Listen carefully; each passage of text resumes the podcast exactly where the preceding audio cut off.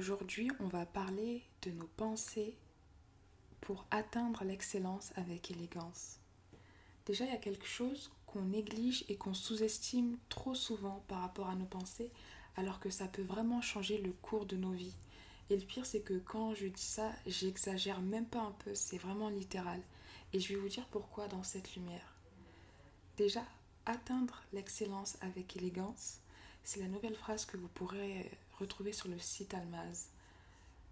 Premièrement parce que la modestie, et là je cite Chanel, c'est la plus haute élégance.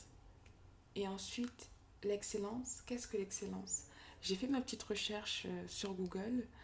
Google nous dit que l'excellence, c'est le caractère de ce qui est excellent, qui ne peut être meilleur. Et là, il y a une nuance que j'aimerais ajouter. Je pense qu'une chose peut être excellente donc d'une qualité hors norme, hors du commun, exceptionnelle. Mais l'excellence en soi, surtout si on la considère comme étant le caractère de ce qui ne peut pas être meilleur, ne peut pas être atteinte. Et c'est une bonne nouvelle pour nous parce que si l'excellence était atteignable, cela voudrait dire qu'il serait possible d'arriver à un état où l'amélioration ne serait pas ou plus possible. Or, quand on parle de soi ou de ses projets, et c'est ce qu'on fait ici avec Almaz, on peut toujours s'améliorer. Et c'est ce que la modestie nous enseigne et nous invite à faire, être dans l'amélioration constante. Donc c'est pour ça qu'en fait, au début, j'avais écrit atteindre l'excellence avec élégance. Après, j'ai changé pour écrire tendre vers l'excellence avec élégance. Parce que c'est littéralement ce que la modestie nous invite à faire. Et donc... Euh, ce que la philosophie almaz nous invite à faire. Et là, on vient sur la partie la plus importante, les pensées.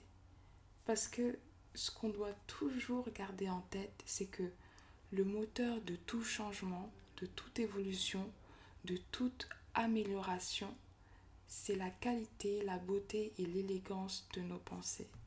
Et donc, on se doit vraiment de cultiver cela de manière constante. On se dit souvent oui, euh, je pense, donc je suis. Maintenant, j'ai envie qu'on se dise je cultive, donc je deviens. Parce que parfois, quand on est perdu, quand on cherche des réponses à nos questions, on possède déjà toutes les réponses qu'on cherche. On n'a juste pas le bon système de pensée les mettre en lumière et pour euh, se débloquer.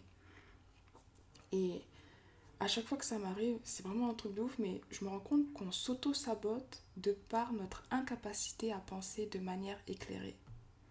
Et d'ailleurs, j'en parlais dans la lumière, euh, posez-vous cette question quand vous êtes perdu dans vos projets. Je vous la mettrai en description. Et c'est vraiment dommage parce que quand la qualité de nos pensées est mauvaise, nos pensées nous éteignent alors que leur but principal est de nous éclairer. Donc je vous invite vraiment à penser à vos pensées. C'est bizarre à dire, mais essayez de penser à ça et vous allez voir. Il y a énormément de choses à dire sur le sujet. Si ça vous intéresse, je vous conseille d'aller sur le site Almas. Vous trouverez énormément de, de ressources et de choses intéressantes. Et pour aller encore plus loin, on se retrouve en privé dans les lettres. Vous retrouverez le lien en description.